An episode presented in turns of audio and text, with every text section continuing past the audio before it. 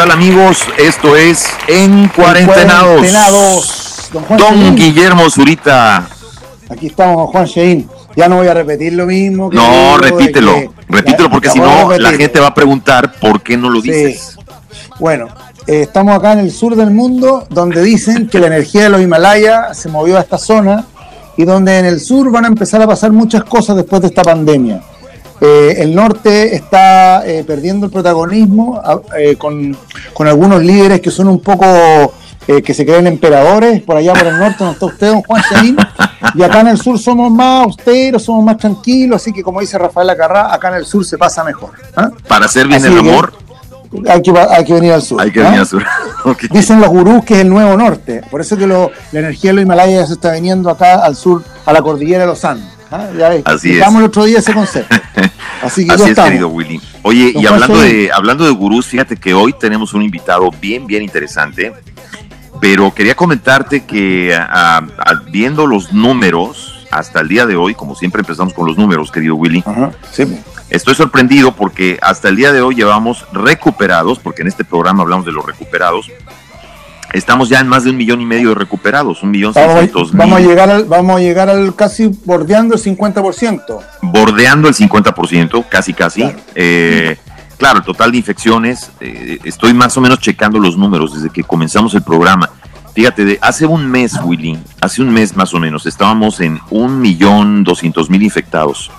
Y hoy día, hoy día que estamos grabando nuestro programa y que nuestro programa está saliendo, que a 14 de mayo, estamos ya prácticamente en los 4 millones 300 mil. O sea, imagínate en un mes cuánto ha incrementado la cantidad de infectados. Sí, es Es mucho. ¿eh? una barbaridad. Y, y- y hablan de salir y la gente habla de salir y yo cacho que también tiene mucho que ver con que la gente ya está desesperada y todo el mundo quiere salir, reiniciar actividades, pero creo que hay que hacerlo con calma, ¿no?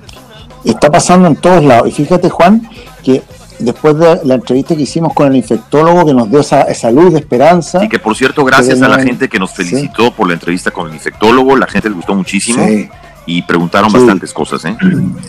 Oye, yo tengo una gente en Colombia que me estaba, que estaba escuchando el programa, Juan, y precisamente Ah, saludos a eh, ese Colombia. mensaje, ese mensaje esperanzador de, de- del doctor que de, de 10, no, 9.5 se recuperan. Ahora, el tema de los recuperados es que después que se recuperan, mantienen el virus como 30 días. Entonces, eh, es. eh, eh, esas personas que se recuperan no pueden salir a la calle. Entonces, Sí. quizá el, el- el problema que está pasando es que a lo mejor los recuperados dijeron ya usted está recuperado, los tipos salieron a la calle y no esperaron los 30 días que el, el virus se desincubara, como dicen los técnicos. Es correcto. Entonces, yo creo que también hay un tema ahí que trabajar eh, y hay un cuestionamiento a la lógica, ¿ah? porque sea, que la- como la ciencia es muy lógica, todo, ¿ah? Entonces la idea un poco es, es- este virus yo creo que nos está dando una lección a la lógica, ¿ah?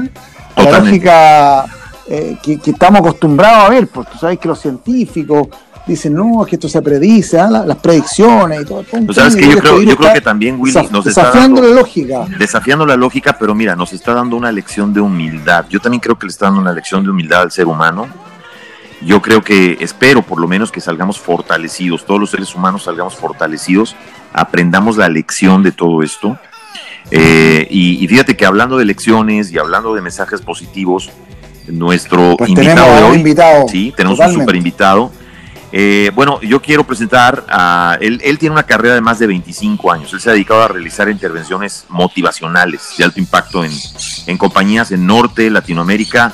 Él ha trabajado con eh, Kia Motors, ha realizado charlas con Walmart, con hoteles Ritz Carlton, con eh, Banco Itaú, con mucho más y muchos más. Él, él ha dado conferencias incluso en Australia, no nos va a dejar mentir. Ha ido a Nueva Zelanda también, ha dado conferencias también ahí y le damos la bienvenida, a- además, a- eh, sobre todo que es chileno, y aprovechando que estamos entre chilenos, Sí, excepto yo, yo, yo soy el que hace el, yo soy aquí el, frijol en el arroz, pero Ajá. le damos la se dice bienvenida. en Chile, bienvenido Eli, como se dice en Chile, tiene harto carrete y eso es importante. Harto carrete, exactamente. Eli Magenzo con nosotros. Hola Eli, ¿cómo estás? Hola, mucho gusto. Primero agradecerles la invitación, eh, me tomaron en sorpresa, me parece extraordinario poder de alguna manera apoyar la iniciativa de usted, eh, la garra, la energía y explicarle a todos los que van, nos van a escuchar que, que parte importante de esto depende de uno. Eh, no solamente depende de, de con quién contacto, sino es, uno mismo el que se apoya a uno mismo. Así es, definitivamente. Definitivamente. Eli, llega, llevas dando ya charlas durante muchos años. Te ha tocado asesorar corporativos grandes, empresas de todos los tamaños. Eh, has, asesorado gente de todos los niveles, desde el CEO, desde los presidentes hasta, hasta los trabajadores. Eh, ¿Cuál ha sido tu reto principal y cuál es el común denominador en todas estas charlas que tú das? ¿Cómo reacciona el ser humano? ¿Qué es lo que más necesita el ser humano? Es una buena pregunta porque eh, estudios de neurociencia muestran que eh, 95% del tiempo del día nosotros trabajamos en automático. Es decir, me levanto automático, me peino automático, me subo al coche automático, me lavo los dientes, saludo en automático. Entonces, muchas veces ocurre eh, en que como esto es transversal en todos los seres humanos, y lo que tratamos de mostrarle a la gente es que en la medida que tú eres capaz de salir del automático, es decir, tomas conciencia un poco de lo que estás haciendo, eh, el cambio es muy notorio. Y hay gente, especialmente en situaciones como la que estamos viviendo hoy día, en que entra en automático con pensamientos negativos y se, y se envuelve con estos pensamientos negativos. Y cuando uno tiene pensamientos negativos es como tener una, una epidemia empiezan a aumentar los pensamientos negativos y me voy deprimiendo. Entonces, aquí, eh, en la medida que tú te das cuenta que tus pensamientos negativos te están invadiendo, eh, eh, hay que tener alerta. Y esto pasa a nivel del CEO, a nivel del operario, a nivel del ayudante, a nivel de la secretaria, a nivel del ser humano. a cualquier nivel. Entonces, parte importante de, de, la, de esta enfermedad es la actitud de cada uno de nosotros. ¿Cómo, ¿Cómo se puede arreglar esto de la actitud? ¿Tú qué opinas, Willy, de lo que dice Eli? O sea, yo creo que lo que está diciendo Eli es una, una realidad. O sea, ahora, yo creo que cuando nos referimos a, a pensamientos negativos tenemos que irnos a las palabras. Entonces yo creo que en el tema de las palabras es donde, donde la gente tiene que aprender a, en vez de decir, estamos viviendo una situación crítica, difícil, no, estamos viviendo una situación diferente o estamos viviendo una, también, situación de muchas oportunidades. O de muchas oportunidades, claro. Entonces ahí el lenguaje es muy clave en esto. ¿eh? Yo creo que todos los que hacen motivación, programas de estos tipos, eh, son como expertos en, en, en, un poco dar estas claves a la gente, porque a veces la gente, como bien dice Eli, están en piloto automático. Entonces al estar en piloto automático no, no, no, no toman conciencia ni siquiera del movimiento del brazo derecho cuando tienen que servir una taza de café. Entonces, hay cosas que son muy importantes y eso que está diciendo Eli es clave, clave, pero es una clave full, fundamental. Cuando, cuando uno no, no tiene conciencia, de, incluso hasta de los propios movimientos del cuerpo, ya entramos en un nivel donde, donde el, el, pensamiento negativo ya es como una nube que está. ¿Te acuerdas de esos programas, Eli, de, que daban antes en la televisión de uno que tenía un, era un monito que tenía que le decían mala suerte, que tenía una nube abajo? Claro. Hay gente que está así, pues, claro. Entonces, de repente, de repente eh, hay, hay, hay, como que hay que ponerse el paraguas de ese monito o de repente buscar la nube donde está el sol y buscar la, la, la oportunidad donde, donde hay este, eh, estas luces que no, como personas como tú que se dedican a estos temas, que abren un poco estas ventanas a la gente que, que están en esta nebulosa. Entonces, yo creo que por ahí va el tema. Yo creo que es muy importante eso. Déjame decirte dos cosas. Uno es que, como dice el profesor eh, chileno muy conocido de Premio Nacional, Maturana, dice que el lenguaje construye la realidad. Eso es un tema muy importante. Claro. Eh, es tan, tan increíble lo que tú dices, Willy, porque si tú te acuerdas, debe ser un poco más de años, ustedes quizás eran más chicos, pero había un programa en la televisión chilena, el gobierno de Chile hizo un, un programa chiquitito de televisión que se llamaba Prensa Positivo. No sé si se acuerdan. Sí, claro. Entonces, imagínense cómo, cómo lo que ocurre a nivel de las personas que el gobierno fue a pedirle a la gente que pensara en positivo. Entonces, lo que estoy tratando de decir que hay una tendencia de la gente a, quejarse, a, tener pensamientos que, están en, en, el borde de lo negativo. Entonces, cuando, cuando yo les digo que la actitud positiva es un elemento clave, lo primero que quiero decir es que la actitud eh, se trabaja. No es que uno nació con una actitud. Hay gente que en mala cueva tiene o tiene una poca suerte y en verdad no es así. La estrella, la buena suerte se la hace uno. uno puede acercar a esta estrella. Y eso mucho depende de mí, de mi personalidad, pero también de cómo yo me paro frente al tema. ¿Cómo me paro frente a la realidad? Exactamente. Eh, eh, Entonces aquí, estás hablando de la, actitud, ¿no? Creo que está hablando mucho de la actitud de Eli, ¿no? Oye, Juan, la entrada del programa nuestro es con la canción de Giovanotti, Claro, pienso positivo. precisamente. Así empieza el programa nuestro con la canción de, de Giovanotti. Oye, Eli, yo quería preguntarte, en esto que estás hablando, eh, estamos tocando un poco, entiendo que el tema de actitud es importante. ¿Qué tanto, en este caso, el balance entre actitud y capacidad? ¿Cuál es el balance ideal entre, actitud y capacidad en una persona? Sí, déjame contarte dos cosas que quiero, que quiero dejar así como que que, la audiencia por favor reflexione el tema. Quiero volver al tema de la actitud relacionada, pero ahora con la buena suerte. La buena suerte es una estrella que algunos tienen y algunos no tienen, cosa que me parece muy falsa a mí. Porque todos, mucha, hay mucha estrella para tomar. Lo que pasa es que algunos la toman y otros no la toman. Y parte importante de esta estrella está relacionada con las oportunidades más el talento, más el esfuerzo. Entonces, si yo en mi radar estoy atento a las oportunidades, que hoy día, dadas las circunstancias, se van a generar oportunidades diferentes y aquellos que estén atentos la van a poder pescar, más mi talento, que puedo desarrollar mi talento, trabajar mi talento, y yo soy persistente, tenaz, con una actitud positiva, con optimismo. Al poner todo esto dentro de una olla, lo más probable es que la suerte te ilumine, la buena suerte esté contigo.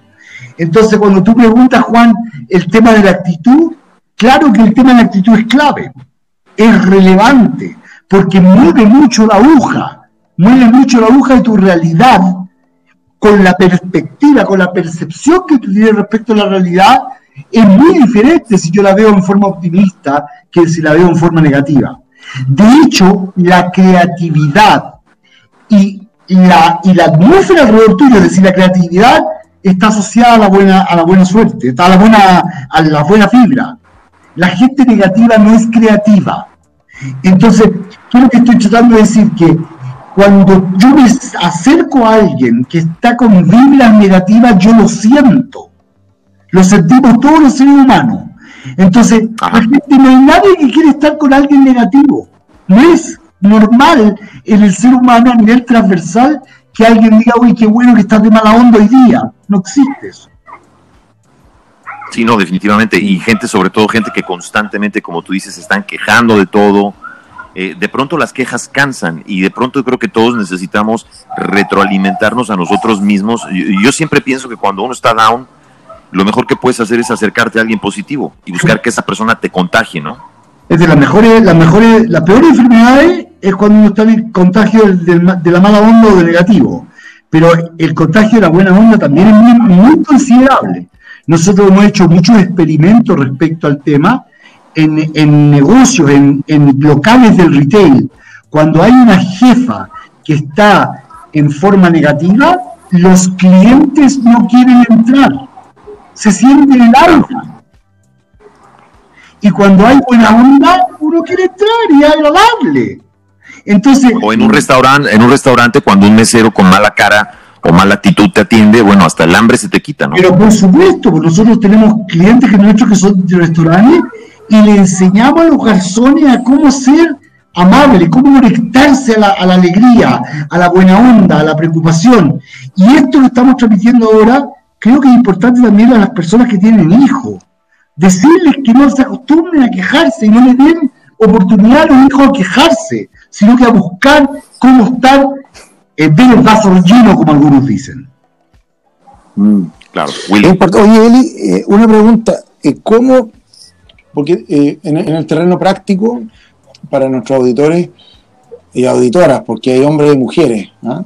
porque las mujeres son distintas que los hombres, la, gente que está sola en el confinamiento, los que están con familia, los que están, los que están con los abuelos en la misma casa, los que están con los primos, con los tíos, los que viven en un departamento de 50 metros cuadrados que nosotros en una época en Chile nos creíamos europeos, entonces nos pusimos a hacer departamentos de 50 metros cuadrados, donde se meten cuatro o cinco familias y donde hay extranjeros que están viviendo acá en nuestro país, también en Chile y, en muchos países de América Latina, que han tenido que emigrar a sus propios países. ¿Qué les podríamos decir? ¿Cuál sería, podría ser el mensaje, Eli, de, estos temas? De, qué manera podemos entrenar eh, nuestra mente con pensamientos positivos y eliminar estos pensamientos negativos? Eh, como bien tú dices, y, realmente es, eso es, una, es un hecho, que, la, vibración, eh, hoy en día la vibración la vamos solamente a poder sentir a través de la voz de ese canal, pero porque no tenemos el canal presencial, donde la, la, la, irradiación de los campos magnéticos, si creemos en esto de los campos magnéticos cuando estamos frente a otra persona, se, puede, se puede mirar. Eh, y hoy en día se puede ver o se puede escuchar. Entonces estamos utilizando básicamente dos sentidos, la vista y el oído. Entonces, ¿qué, le podríamos decir a la gente que en este momento está pasándola mal? Y pasándola mal me refiero, no sé si de repente la esté pasando mal, pero que como que le falta algo o, necesita una luz de esperanza eh, para poder avanzar. Porque hay muchas personas que están detenidas, se quedan pegadas. Esto es como una etapa del duelo. Tú sabes que la etapa del duelo eh, hay una etapa en el duelo en donde, donde se quedan ahí. Entonces, ¿cuál sería un poco el mensaje, Eli, según tu experiencia, eh, de, esto? para estas personas? Eh, yo diría dos cosas. Primero, que es una buena pregunta y no tan fácil de contestar. ¿Por qué? Porque es multifactorial el tema. Y en verdad, muchas veces uno podría decir, oye, no estás dándote cuenta de mi realidad. Y como tú dices, vivimos, vivimos ocho personas en, cuatro metros, en 40 metros cuadrados, no es lo mismo que vivir en 80 metros cuadrados. Sin embargo, eh, quiero, quiero invitar a las personas, muy humildemente, a, a dos cosas que podrían, dos mensajes que quiero dejar y después los dejo con el, con el programa tranquilamente. Es que, no, por favor. la primera es que em, cuando, voy a dar un ejemplo para que me entiendan y voy a partir del ejemplo y después vamos a deducir. Eh, cuando yo no tengo hijos, cuando soy una persona que no tengo hijos, yo en mi cerebro no estaba ninguno, no sé que existe, por ejemplo, varios tipos de pañales o varios tipos de coches. Eh, hay coches con freno, hay con música, que se mueven, que no se mueven no está en mi radar, porque yo no tengo hijo. Cuando aparece mi hijo, entonces yo empiezo a mirar cosas que están relacionadas a mis hijos, el coche, el pañal, etc. Entonces, la invitación cuál es? La invitación es que uno pueda incorporar en su radar el concepto de que en esta situación pueden aparecer oportunidades y por lo tanto, cuando yo entiendo eso racionalmente y lo incorporo emocionalmente, la probabilidad de que yo tome una oportunidad es muy alta. Acuérdense de lo que dice Kahneman, premio Nobel de Economía, y Richard Tadel. Ambos dijeron, ambos mostraron, ambos son dos economistas que trabajan el comportamiento de las personas. La gente se mueve por emociones por lo tanto, si tú eres capaz de incorporar esta noción de buscar oportunidades y ponerlo en tu radar, la, probabilidad de que lo encuentres es mucho mayor.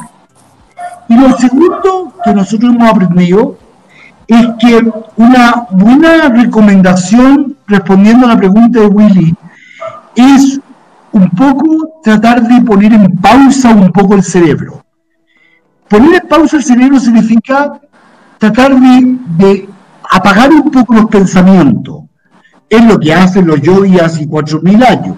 Lo que pasa es que acá en, en, Occidente recién estamos partiendo con el tema de la yoga, también se llama mindfulness. Esto de estar consciente un poco, concentrarse un poco en la respiración. Entonces, poner una música tranquila. Hay en YouTube cualquier cantidad de videos relacionados a meditar un poco, apagar un poco el cerebro, que el cerebro pueda descansar un poco. Eso también ayuda mucho. Relaja, pero además de relajar, apaga un poco eh, todo esto de, los pensamientos negativos. Cuando yo pongo mi espalda derecha y soy capaz de respirar profundamente, unas 5, 6, 8 veces, y tranquilamente me concentro solo en la respiración, y cuando vengo un pensamiento, soy capaz de decirle pensamiento, espera un, minuto, estoy ahora concentrado en la respiración. Hemos hecho experimentos en colectivo y en, y en y uno a uno, en general, más del 90% de las veces, la gente logra calmarse, logra reflexionar, logra poner en pausa su cerebro. Y eso también creo que es una buena recomendación. Oye, yo creo que eso que está diciendo él está fantástico, porque yo creo que eso también hay que incorporarlo como un hábito. 100%. Y, y, a veces es difícil instalar un hábito. Entonces, y no, no sé si será difícil, pero hay personas que, que, que reaccionan más rápido al cambio de hábitos que otras. Pero me parece fantástico porque yo creo que apagar esto, eh, eh, eh como apagar la tele, como una cosa así. Exactamente. Un poco apagar la tele. ¿eh? Está bueno el concepto, apagar. Entonces, sí, está bueno eso. sí, está muy bueno. Está muy bueno. Entonces hay que apagar, apagar la tele. Claro, apagar un poco la tele. Quiero decirte, quiero decirte que mm, hay un eh, otro economista, Ariely, muy conocido, que yo creo que también va a ganar luego el premio Nobel, mostró que, que la gente, como tú dices exactamente, la gente entiende racionalmente eh, muchas cosas y me lo puedo aplicar. Por ejemplo, todos sabemos que no se puede whatsappear cuando estamos andando en auto. O todos sabemos que hay que ponerse la máscara ahora antes de salir de la casa. Y la pregunta es, ¿por qué no lo hacemos? Si todos sabemos que es peligroso y no lo hacemos. Y entonces la gente entiende racionalmente el tema, lo comprende y tú le preguntas, oye, ¿estás claro que no hay que chatear? Y vuelve a chatear en el auto. ¿Y por qué lo que ocurre? Claro, pero, pero actúa, actúa emocionalmente. Claro, porque ¿qué es lo que ocurre? Porque la emoción es más grande que la racionalidad. Entonces, lo que hay que cambiar no es a la, la instrucción a la persona, sino que es al ambiente. Entonces, ¿por qué lo digo? Porque cuando tú me dices, oye, eh, ¿cómo lo hacemos en una casa donde vivimos ocho? Bueno, no va a pasar nada si nos sentamos los ocho frente a una linda música de tranquilidad y nos ponemos, al principio cuesta, un minuto a, meditar, o tres minutos el, segundo día, y, nos quedamos y empezamos a generar cambio. Los hábitos, el, el cerebro se puede recablear. No es verdad que nacimos con esas neuronas y vamos a morir tú puedes recablear tu cerebro. Entonces, para que, por eso es que esto es difícil cambiar, porque cuesta reconstruir o recablear el cerebro. Pero cuando tú lo logras, ¿cómo lo logras? Con persistencia, con tenacidad y con tolerancia al error. Te vas a equivocar, no importa, pero va en el camino. Ese es el mensaje. Sí, es, importante, es, muy importante eso. ¿ah? Oye, Eli, y como, y, por ejemplo, ¿Qué crees tú que podría hacer la gente, por ejemplo, cuando se acaba esta cuestión y salga para la calle y se sienta como, como que ya esta cuestión ya pasó, ¿viste? porque ya, ya vivimos esa etapa, que ya la gente se relajó, salió para la calle y después volvió a la cuestión. Entonces, hay un temor oculto ahí eh, en, esta gente, en, las personas en general, hay un temor oculto. Entonces, quizás hay gente que dice, que ya, ya no voy a salir hasta no sé cuánto. ¿Cómo enfrentar cómo enfrentar esta ola, digamos. Bueno, los que, los que hemos metido al mar y surfeamos, de repente vemos una ola y no sé si meterme a la ola. De nuevo. Eh, de repente la capeo, te fijas, por ahí. Sí, mira, eh, nosotros hay un grupo de, de, especialistas en, asesoría eh, a, compañía en, que, que nos estamos juntando una vez a la semana, uno de cada país de Latinoamérica y lo, hemos llamado el día R, el día del retorno. Alguien tiene mucho perro al lado. Sí. El, el día del retorno. Entonces. Sí, nosotros hemos hablado con Juan de eso. Claro, ¿qué va a pasar el día del retorno? E, y va, va a venir gente que, como tú dices, muy empapada en el miedo. Va a venir gente que muy con mucha ansiedad entonces, eh, a nivel empresarial, lo que nosotros estamos escribiendo, pero uno lo puede extrapolar a lo personal también, es que hay que entender y hay que tener un espacio para escuchar a la gente. ¿Qué pasó con este proceso? ¿Cómo te ayudo? Porque va a haber gente que ha, mantenido mucha, mucha presión psicológica en este proceso. Pero la, invitación es a que no, a, otra vez buscar y poner y tratar de introducir pensamientos optimistas en, el juego. Es decir, acá estás vivo y las oportunidades están encima de la mesa. invitarte a pensar qué podemos hacer juntos. Con lo que te pasó, con lo que nos pasó a nosotros, pero ahora estamos frente a oportunidades. Y la gracia acá es que busquemos estas oportunidades. Y tener cuidado porque el miedo, el miedo genera parálisis. Y, cuando uno queda paralizado, es muy complicado porque empiezan los pensamientos negativos a, a, envolverlo a uno.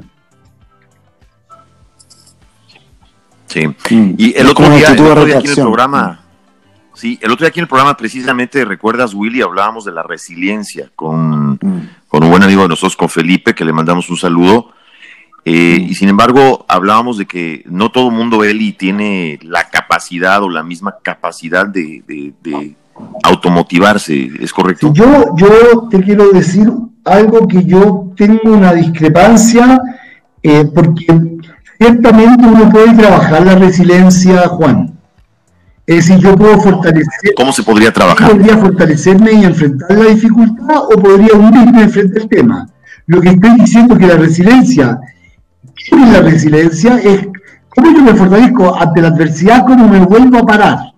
Eso es la, resiliencia, la resiliencia. Entonces, yo, la gente que es resiliente son conscientes de su fortaleza y sus debilidades.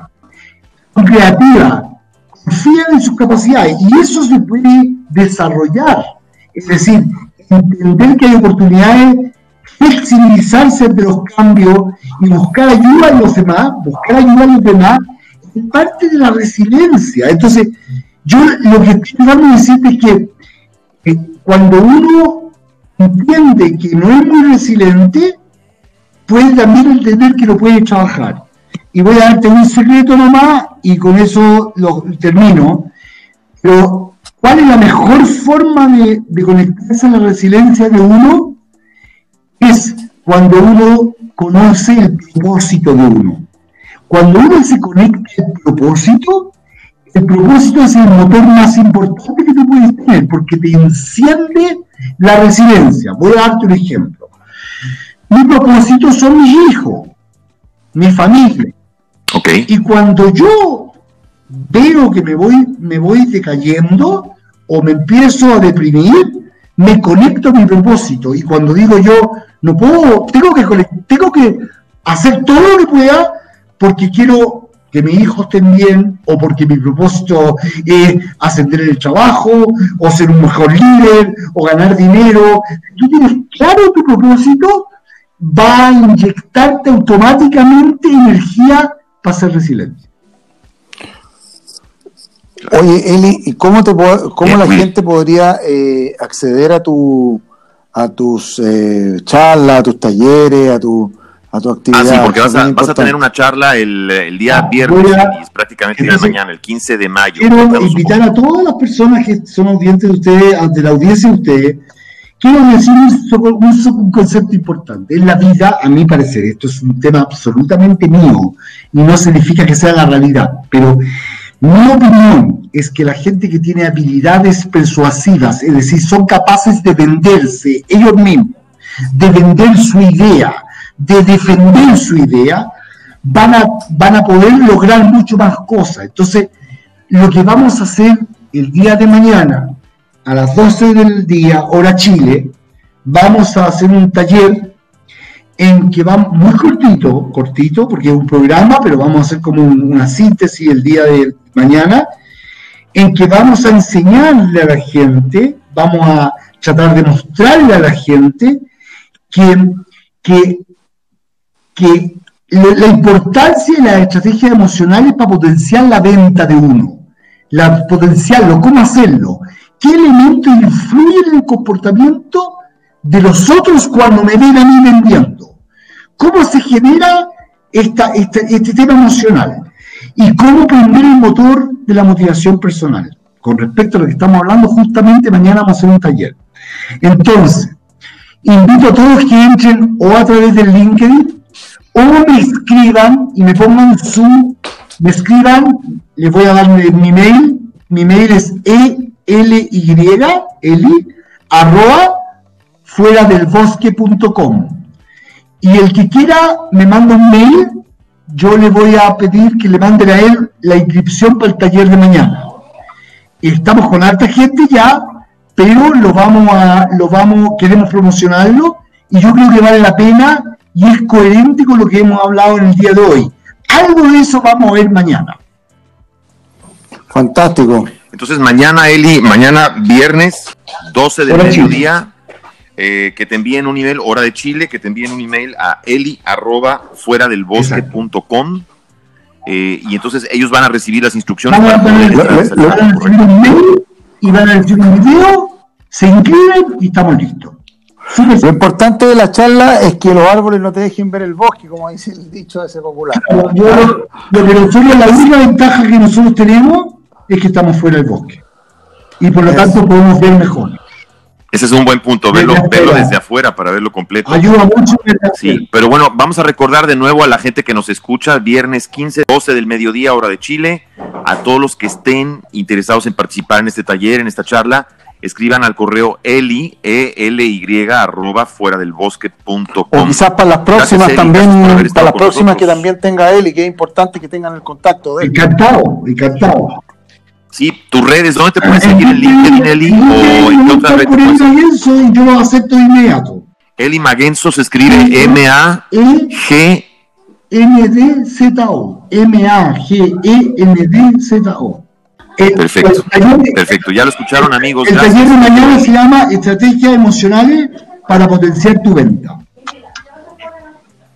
Estrategia emocional para potenciar tu venta.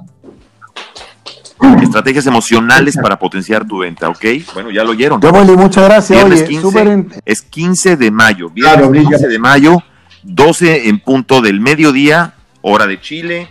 Por favor, los interesados al correo ely, eli, arroba, fuera del bosque.com. Gracias. Muy amable, Willy, muy amable, Juan. Y Gracias, Eli. Cuando usted, cuando necesiten y lo que quieran, a vuestra disposición. De todas maneras, muchas gracias, Eli. Gracias. Que pase un buen día. Que estén bien ustedes también. Gracias. Gracias, gracias, Eli. Don Juan Shain, este, ya estamos aquí. Eh, don Juan Shain, Don Juan Shain, Don Willy Zurita. Es muy interesante lo de Eli, yo creo que es un buen mensaje para la gente eh, por, la experiencia. Sí, bastante, bastante. Experiencia importante con Eli. Eh, Juan, yo creo que vámonos a, la, que sí. a, los temas ya más, más este, por decirlo así, más cotidiano. Entonces, en, esta vida de la cotidianidad. Eh, en esta vida de la cotidianidad, en cuarentenada, eh, pues, oye, hoy es nuestro capítulo número 8, querido Willy, es nuestro último capítulo de En Cuarentenado. Sí, ha bonito. Y bueno, ha sido creo que toda una experiencia, ¿no crees? Para mí ha sido una muy buena experiencia haber compartido estos capítulos contigo. Creo que la pasamos muy bien. Vale la pena darle las gracias a la gente que estuvo con nosotros, a Carol, tu, esposa, que estuvo también eh, con nosotros aquí, dándonos algunos Sí, de hecho, Carlos va a entrar un ratito muy interesantes acerca de los Carlos va a entrar un ratito estar con nosotros, antes de cerrar el programa con algunos últimos tips que es bien importante indicar. A Felipe Jara, que, Perfecto. no, Felipe Jara también, le mandamos un mm. abrazo. Al doctor este, Luis Espinosa, que también el infectólogo, que lo entrevistamos. Eh, a Jordi Pons, a Jordi Pons, hablamos, hablamos, con un recuperado, un actor, actor español. En, España. Le mandamos un abrazo a España. Eh, bueno, ya está recuperado. Ya Jordi está trabajando, está dando clínicas, está dando talleres, es un hombre muy positivo y además ya está prácticamente del otro lado, ¿no? No, no tardará en comenzar a regresar a filmar la serie que está filmando con Amazon. Fantástico. Eh, así que ha sido una muy buena experiencia, querido. además, muy interesante trabajar esto juntos, ¿no? Hemos podido conectar el norte con el sur del mundo. ¿ah? Hemos hecho una conexión virtual entre el norte y el sur. ¿ah? Pero yo creo que la energía, insisto, se van a venir para el sur, pues Juanito. ¿ah? Yo creo que usted va a tener que volver. Mientras, mientras se van, yo creo que va a tener que volver al sur, usted, ¿no? a medida que porque usted tiene, una, usted tiene un amor sureño ahí en su, en su regazo, Exactamente. Así que, Exactamente. así que va a tener que volver para el sur y ahora todas las ciudades van a tener que moverse para el sur. ¿Ah? aunque en algunas ciudades del sur tiene una connotación distinta, por ejemplo en Italia el sur son, los son, son un país aparte, qué sé yo, está la mafia en Sicilia, en, el sur del país, ¿te fijas? Oye, pero si van, pero si van muy al sur, también tengan cuidado si llegan a Brasil. Yo adoro a la gente de Brasil, créeme que es un país que adoro, pero de verdad no entiendo a su presidente, Jair Bolsonaro, no sé qué está pasando ahí. fíjate que ayer me consterna, Willy, una noticia que vi que habla de que ya están deforestando nuevamente el Amazonas. O sea, durante esta época de cuarentena regresan a deforestar el Amazonas. Me mm. parece aberrante, me parece decepcionante. Eh, me parece aberrante lo que este señor está haciendo. Y la limpieza que están haciendo ahí equivale como a cinco veces eh, Manhattan, dicen el, la, ecuación. Hay una ecuación más o menos que lo que están deforestando, o sea, lo que están limpiando de la quema equivale como a cinco a 5 eh, Manhattan, más o menos. A cinco veces el tamaño de Manhattan. Es que además me parece increíble que después de haber vivido la desgracia que acaban de vivir hace apenas unos meses con los incendios del Amazonas, toda esta gente insiste en, deforestar y definitivamente ahí nos damos cuenta de que el hombre se está creando su propia destrucción. Así es, Juan. Esa es una realidad. Así es. En otras noticias más al norte, mi querido Willy, te comento que Acá nuestro presidente Donald Trump, fíjate que tuvo un pleito en una conferencia de prensa con unas periodistas. No sé si sí, sí, sí, con una, con una asiática. Sí. Exactamente, una periodista de origen asiático, pero norteamericana ella, eh, se entabló en un discurso con el presidente Trump, porque eh, él al mencionar que los chinos eran todos los que tenían la, la culpa que sucedía, y después de una pregunta que le hizo esta periodista, y él le contestó, pues no lo sé, pregúntele usted a los chinos, ¿no? Eh, una connotación pues un poco también de doble sentido y un poco racista. La periodista obviamente enfureció y le respondió.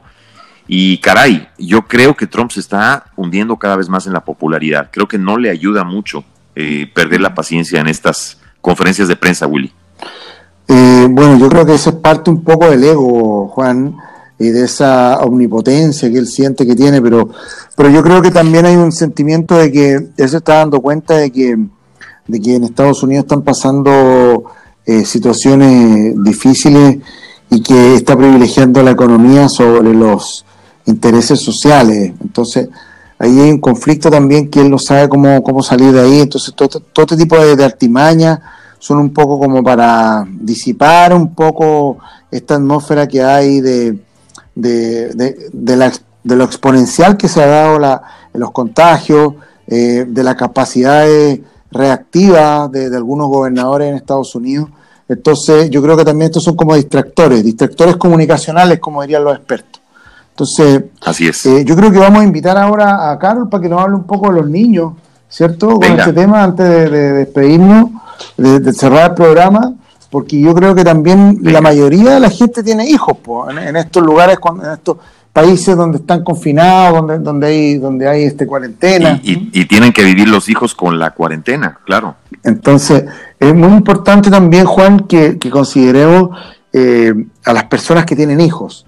Eh, como bien decía él en la entrevista anterior, eh, claro, tienen otra programación los que tenemos hijos, porque hay otros campos dentro de nuestra estructura neuronal que tenemos que tener ahí media presente, en este caso las mamás o los papás, eh, que ayudan a los hijos a hacer las tareas. Eh, y aquí mi esposa de repente me llama mucho la atención porque no le, a veces no le ayudo a los niños a hacer las tareas porque estoy trabajando. Y la verdad que también uno tiene que asumir algunas veces unos roles. Y, yo creo que ahí también hay. hay ¿no? Eh, claro, trabajo. Claro, y mi esposa se, enoja conmigo porque yo le no, a veces no puedo hacer las tareas con los niños y ella hace las tareas con los niños. Claro, obviamente que hay que asumir algunas cosas, pero yo creo que es bien importante que esta conexión eh, que uno tiene con los hijos también poderla plasmar en esta, eh, en, este, en esta etapa en la que estamos viviendo. Y yo creo que lo que, lo que Carlos nos podría aportar en este aspecto es que trabajo con los niños.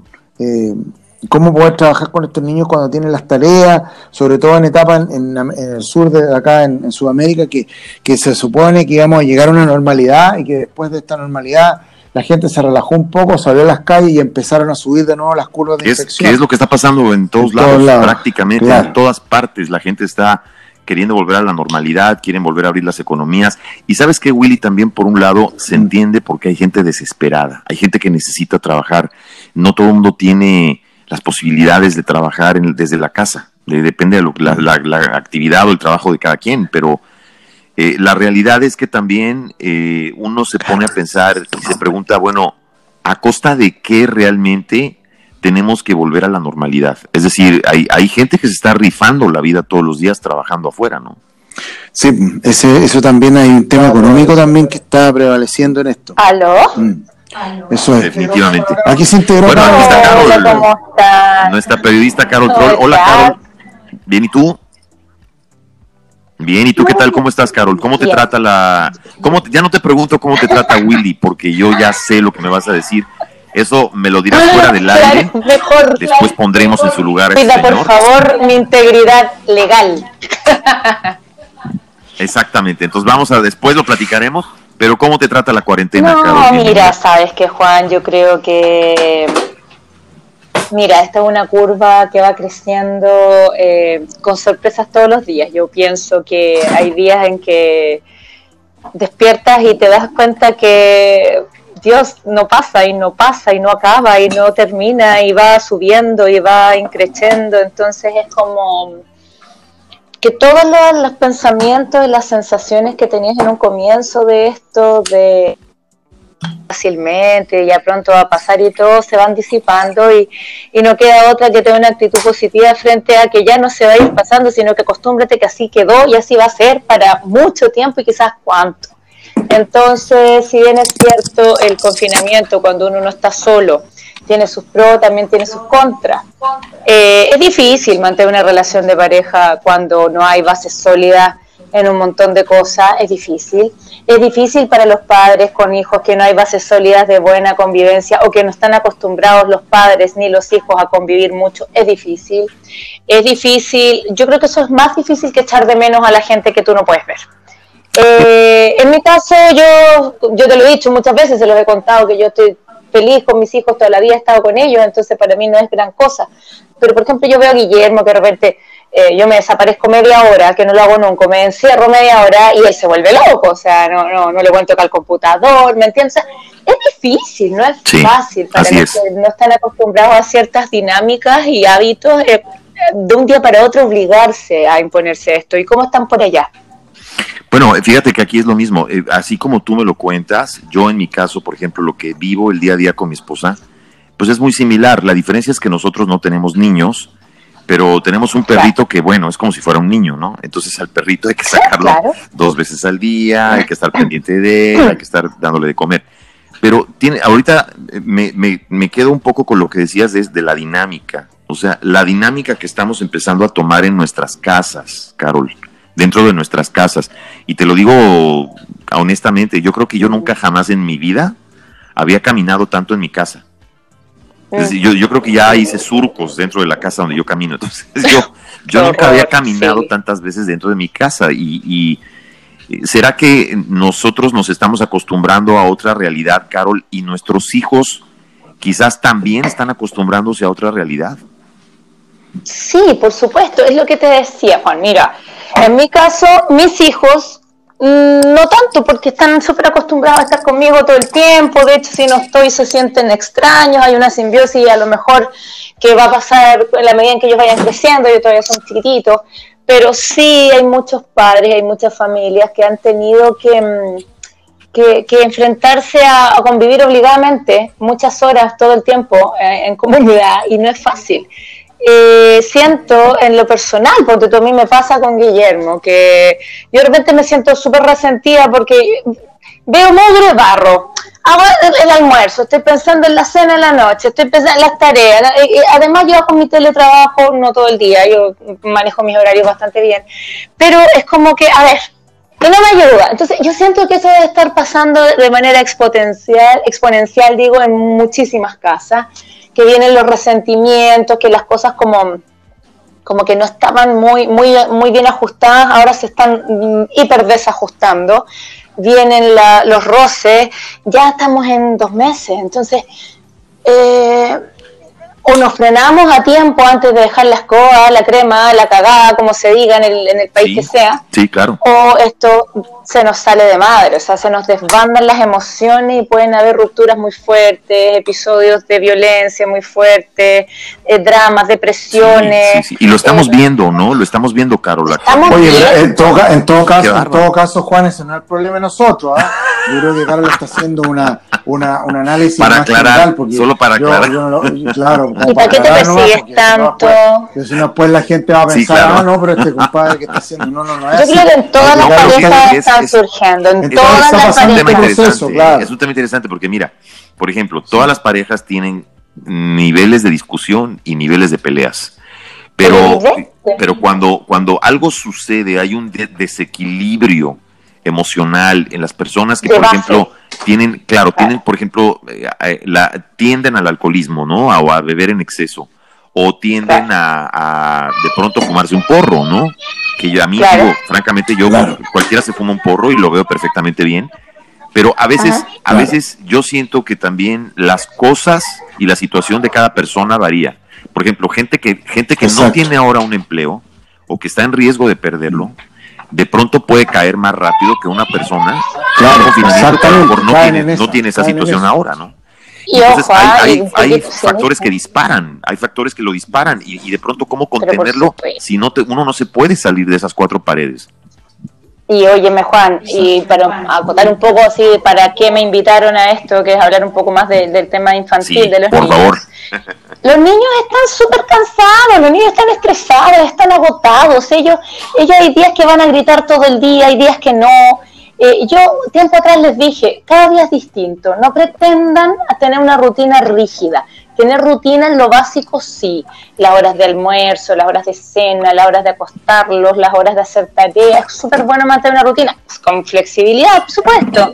Eh, insisto, yo he comprobado que he hecho tareas durante la tarde y no rinden de la misma manera que durante la mañana. Eso es un consejo. Em, por ejemplo, ahora estoy experimentando otra modalidad. Esta semana llegaron las tareas de uno y las del otro no habían llegado, por lo tanto trabajé el día entero con uno ya en la tarde estaba irritadísimo, agotadísimo, cansado, el otro lo molestaba, lo molestaba, pero salí de uno. Y al otro día me senté sola con el otro también, podrían probar esa forma los padres. ¿ah? Eh, como que un día con uno, al otro día con otro, dependiendo de la cantidad de hijos, dependiendo de la cantidad de tareas y el nivel de exigencia. No es malo. O turnarse los papás. bueno, no hables tú porque tú no te has turnado ni un solo día conmigo. Ajá. Entonces, yo estaba atroz, cansada, agotada, enrabiada, porque decía, yo también tengo que trabajar, yo también tengo que cumplir, yo también quiero ver tele, quiero leer, quiero echarme a mirar el techo, pero no me daba el tiempo. Entonces, a ver, insisto, después de dos meses esto se está poniendo feo. Después de dos meses ya no es la novedad, ya no es graciosa, hay un montón de cosas que o nos ajustamos o nos calmamos a tiempo. Busquen la manera. Todos saben cómo ayudarse. El que necesita terapia, hágala. El que necesita un psiquiatra que le, un neurólogo que le recomiende pastillas para calmarse, hágalo. El que necesita salir a correr, hágalo. El que necesita dormir más, hágalo. O sea, cada uno busque la manera como sea de mantenerse lo más en equilibrio posible. Yo, a mí me funciona una pastilla que es eh, en base a hierbas naturales, un producto homeopático absolutamente natural, que es para tranquilizarme, para mantenerme lo más posible. Me funciona como, tú dices, que cada uno tome lo que le funcione. Sí, sin miedo a que lo critiquen, sin miedo a que lo recriminen. es que sin miedo, porque mucha gente le da un miedo espantoso. ¿Cómo yo voy a tomar pastillas si no estoy loco? Hágalo.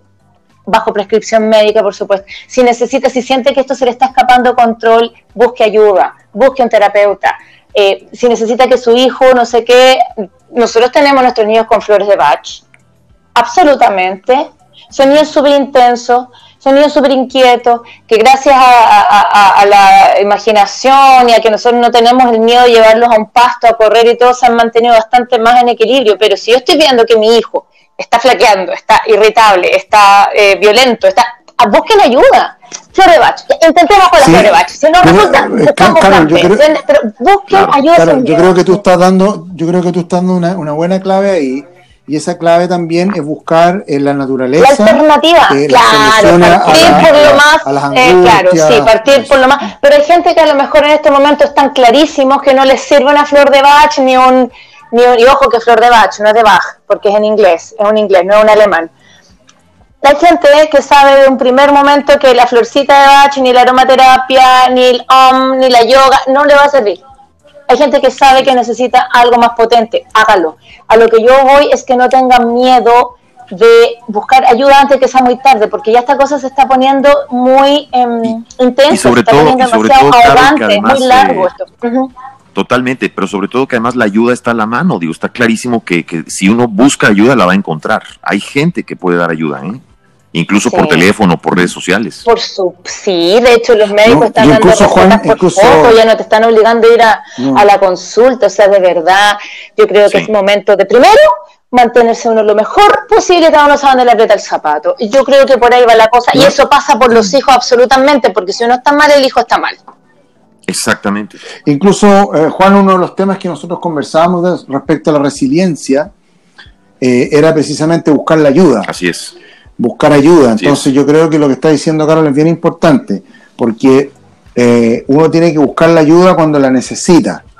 En este caso hay muchas personas que a lo mejor los tratamientos naturales para calmar la ansiedad No es suficiente, claro. van a tener que buscar entonces otra Pero alternativa. obvio. Eh, y, y- y yo creo que cada persona tiene una estructura distinta, tiene una configuración distinta, por lo tanto es importante eh, eso, eso, por lo menos buscar la ayuda y eso es parte de la resiliencia, como lo habíamos conversado con el psicólogo Felipe Jara. Totalmente. ¿Te Así es, Juan? totalmente. Y yo creo que lo que está diciendo Carol es muy importante porque está apuntando a uno de los elementos claves de la resiliencia, que es buscar ayuda con las redes de apoyo. Entonces yo creo que ahí es importante que los Y que ojo, están escuchando ahora ojo, ojo, busquen las redes de la ayuda cuando es buscada, cuando es recibida, cuando llega, como por ejemplo el tratamiento de la Florebach, que son sumamente certeras, es lento, esto no es de un día para otro. Entonces tampoco hay que Claro, caer en la ansiedad, sí. como digo yo, como la vieja que va al consultorio que pretende que al otro día le tengan el tema resuelto. No. Sí, o cuando Por sale del consultorio ya se quiere sentir bien.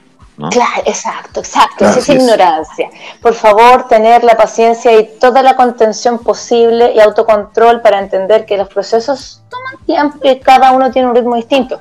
Ahora, para que una terapia, un proceso o un tratamiento eh, dé efecto, tiene que haber la mayor calma posible dentro del ambiente donde uno está, porque si no, se va a las pailas, o sea, seamos honestos. Eso, eso, favor. eso es precisamente lo que te iba a decir, Carol, porque me llaman la atención dos cosas de lo que tú mencionaste. La primera es acerca de los niños, que obviamente los niños no van a estar igual todos los días. Hay padres que No. se preocupan y, dijen- di- di- dirán, oye, ya se enfermó, no quiere comer. Eh, es decir, van a tener días más eh, arriba y otros más abajo. Por supuesto. Y, y la desesperación de todo esto, sí, gracias a Dios, pero la desesperación de todo lo que estamos viendo, que eh, entra, empieza a entrar en nosotros toda esta crisis de una película a la que no le vemos el final, que no sabemos Exacto. cuál va a ser el final de ella, y Exacto. que nos empieza a desesperar y a, a afectar de diferentes maneras, hay que pensar en que de la forma en la que nos afecte y de la forma en la que actuemos dentro de nuestras casas va a acabar afectando directamente a nuestros hijos. Claro. Por supuesto. Por supuesto. Entonces, de verdad, eh, ojo con los niños. Por ahí hay un, un pensamiento muy lindo que circula que en redes sociales y eso dicen tratar con cuidado porque contiene sueños. A los niños hay que tratarlos con mucho cuidado. Y, y, y- y lo otro que le quiero decir a los padres es que no se sientan tan mal cuando se salen de las casillas. Estamos pasando por momentos súper difíciles. ¿Te saliste de las casillas? Ok, piénsalo, medítalo, perdónate, no lo vuelvas a hacer, trata de no volverlo a hacer, pero no te condenes porque lo hiciste. Es natural que pasen cosas. Los niños Definitivo. están súper irritables también. Y uno muchas veces o les grita o le da un castigo injusto, que te quedaste sin no te qué, o a tu pieza, no sé, no tengo idea. Eh, no te castigues tanto, ¿no? ya no, no estamos en el momento para pensar que somos unos demonios, ogros, brujos, no sé qué.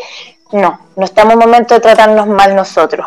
Pero si necesitas un espacio solo, hazlo. Si necesitas un espacio de tranquilidad, hazlo a los padres. Y a los padres que están en pareja, mutuamente ayúdense, porque la carga es muy pesada cuando es para un solo lado. Mm. Definitivamente. Definitivamente, Carol. Oye, yo te quiero agradecer a, nombre de los dos. Bueno, ya Willy te agradecerá después, pero yo te quiero agradecer porque para mí también fue un público. Yo creo, como, como, decía, como decía él en la entrevista anterior, no es bueno quejarse tanto. ¿ah? porque eso lleva pensamientos negativos. Yo creo que, no hay que quejarse tanto con la situación, hay que tratar de, de pasarla easy, going, como going, sí. Oye, a mí me dio mucho gusto, eh, Willy, Carol, haberte, bueno, Carol, haberte conocido a través de este medio. Eh, me dio de verdad mucho gusto que hayas compartido este programa eh, estarte escuchando, escuchar los consejos. Fíjate, los consejos que dio Carol, Willy, pues, sirven a los que somos, a los que son papás, pero también a los que no somos, ¿eh? En muchas maneras. Entonces, claro. Eh, de veras a mí me dio mucho gusto conocerte, Carol, y ojalá te tengamos pronto de nuevo acá. Ah, pero eh, gracias. Cuando quiera. Y igualmente, Juan, de verdad, un placer. Eres una persona súper amable, con una calidad increíble en el micrófono, que es súper importante. No cualquiera puede comunicar y no solo conocimiento, sino que hay que tener eh, una calidez humana muy importante para sentarse frente a un micrófono, llamémoslo así genéricamente. Así que un abrazo muy grande. Igualmente, igualmente, Carol. Don Willy. Bueno, pues don Juan Shane, estamos para despedir entonces este en cuarentenados, estos ocho capítulos, Juan. El número ocho parece que es un número cabalístico. Vamos a tener que buscar entonces, Juan, qué significa el número ocho en el próximo saga de ocho programas más de eh, recuperados. Así que yo creo que nos queda un desafío, Juan, de empezar a trabajar los que están recuperados. ¿ah? ¿Qué hacer con los recuperados? Eh, y este nuevo retorno a las ciudades, a las calles, a la vida, a la vida social, eh, el intercambio uno a uno. En este momento, como decíamos, estamos, estamos, estamos usando solamente los sentidos de la, de la, de la voz y de la vista y del oído. Pero hay un sentido muy importante que, que es bueno recuperar, que es el sentido de la kinestesia, como dicen los, los especialistas en PNL, de, tocarnos, de sentirnos, ¿ah? ¿cierto? Eso es lo que está faltando en, esta calidez humana, como decía Carol, respecto a tu persona, Juan, que yo comparto plenamente esa, esa calidad humana y yo creo que eso es lo que vamos a tener que volver a recuperar, la calidez humana en el contacto, en los abrazos. Definitivo, ya, ya habrá pronto para transmitir un programa juntos y yo creo, Willy, eh, y para agregar y cerrar nuestro programa, como te dije, para mí fue un gusto transmitir estos ocho capítulos contigo. Fue una, una gran experiencia. Eh, yo la verdad me divertí muchísimo haciéndolos. Creo que fue una química muy buena entre nosotros. Y hay que resaltar que si, eh, pues en estas ocho semanas que estuvimos en cuarentena, querido Willy, le ayudamos a la gente, aunque sea a olvidar unos minutitos eh, todo eso que Carol hablaba, si logramos hacer que se entretuvieran durante unos minutos y se les olvidara todo lo demás, creo que estamos más que pagados, creo que se cumple el objetivo que fue el que nos planteamos desde un inicio y esperemos eh, pronto volver a compartir el micrófono, querido Willy. Hasta Chile, un fuerte, fuerte abrazo. Igualmente, Juanito, ahí en Miami, esa tierra de, del sol, de los patinajes en la playa, eso. Volver a acordarnos. hasta, hasta el querido Chile. gracias por todo, Willy. Gracias, queridos amigos. Toda la gente que nos envió eh, mensajes durante esta serie, la gente que nos saluda desde Colombia, desde Perú. Oye, Marcelito Pérez siempre nos saluda desde Perú. Oye, pero Fuerte abrazo, Marcelo. Y en República Dominicana ya nos están escuchando. Saludos y abrazos a Dominicana, a Colombia, que nos llegan mm. mensajes de Colombia, México, aquí mismo en los Estados Unidos, en Chile también. Eh, Willy, te, te mando un fuerte abrazo, amigo, y deseándoles lo mejor y sobre todo que haya mucha salud. Igual, compadre, dele para allá nomás, como dicen en Dominicana. ¿ah? Eh, un abrazo y seguimos en contacto entonces, Juan, para, para, para, planificar entonces unos próximos podcasts aquí en las plataformas de Anchor, de Spotify y de Apple Podcast. Y, otras, más que, se van a incorporar así en esta red. Así es. Bueno, amigos, esto fue ¿Mm? en Cuarentenados. Cuarentenados. Guillermo Zurita y don Juan Shein, oiga. qué placer, Willy. Les mando un fuerte, fuerte abrazo y gracias a nuestro auditorio que nos estuvo siguiendo en estas ocho semanas. Muchas gracias y adiós.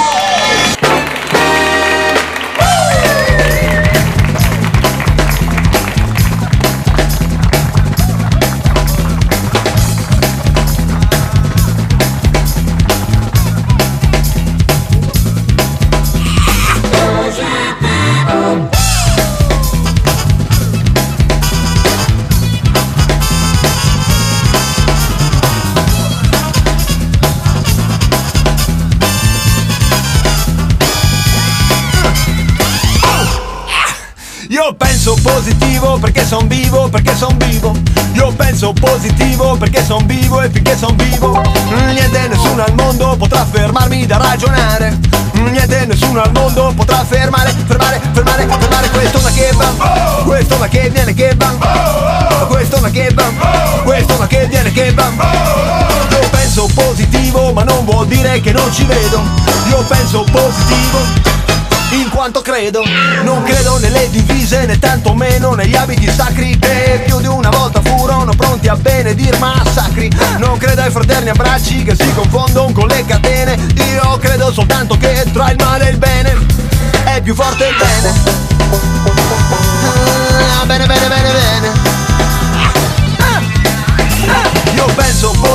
perché son vivo, perché son vivo.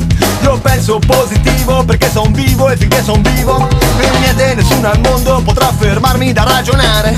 Niente nessuno al mondo potrà fermare, fermare, fermare, fermare questo ma che va. Questo ma che viene che va. Questo ma che va. Questo ma che viene che va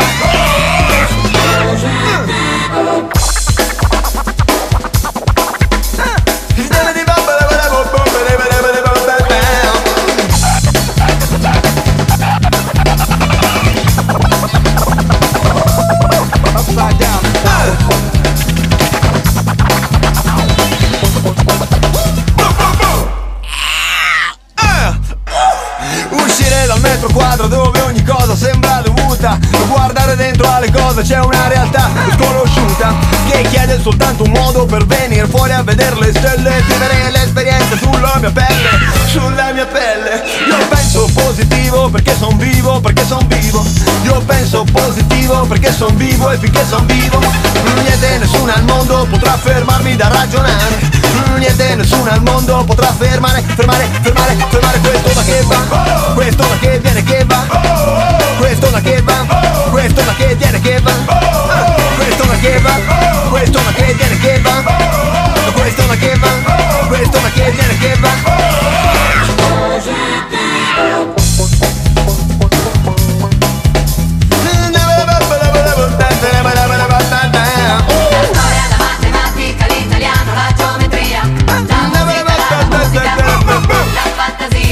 Io credo che a questo mondo esista solo una grande chiesa che passa da Che Guevara e arriva fino a Madre Teresa, passando da Malcolm X attraverso Gandhi e San Patrignano, arriva da un prete in periferia che va avanti nonostante il Vaticano. Io penso positivo perché son vivo, perché son vivo. Io penso positivo perché son vivo e finché son vivo, niente nessuno al mondo potrà fermarmi da ragionare. Niente nessuno al mondo potrà fermare, fermare, fermare, fermare questo da che va. Questo ma che viene che va Questo ma che va Questo ma che viene che va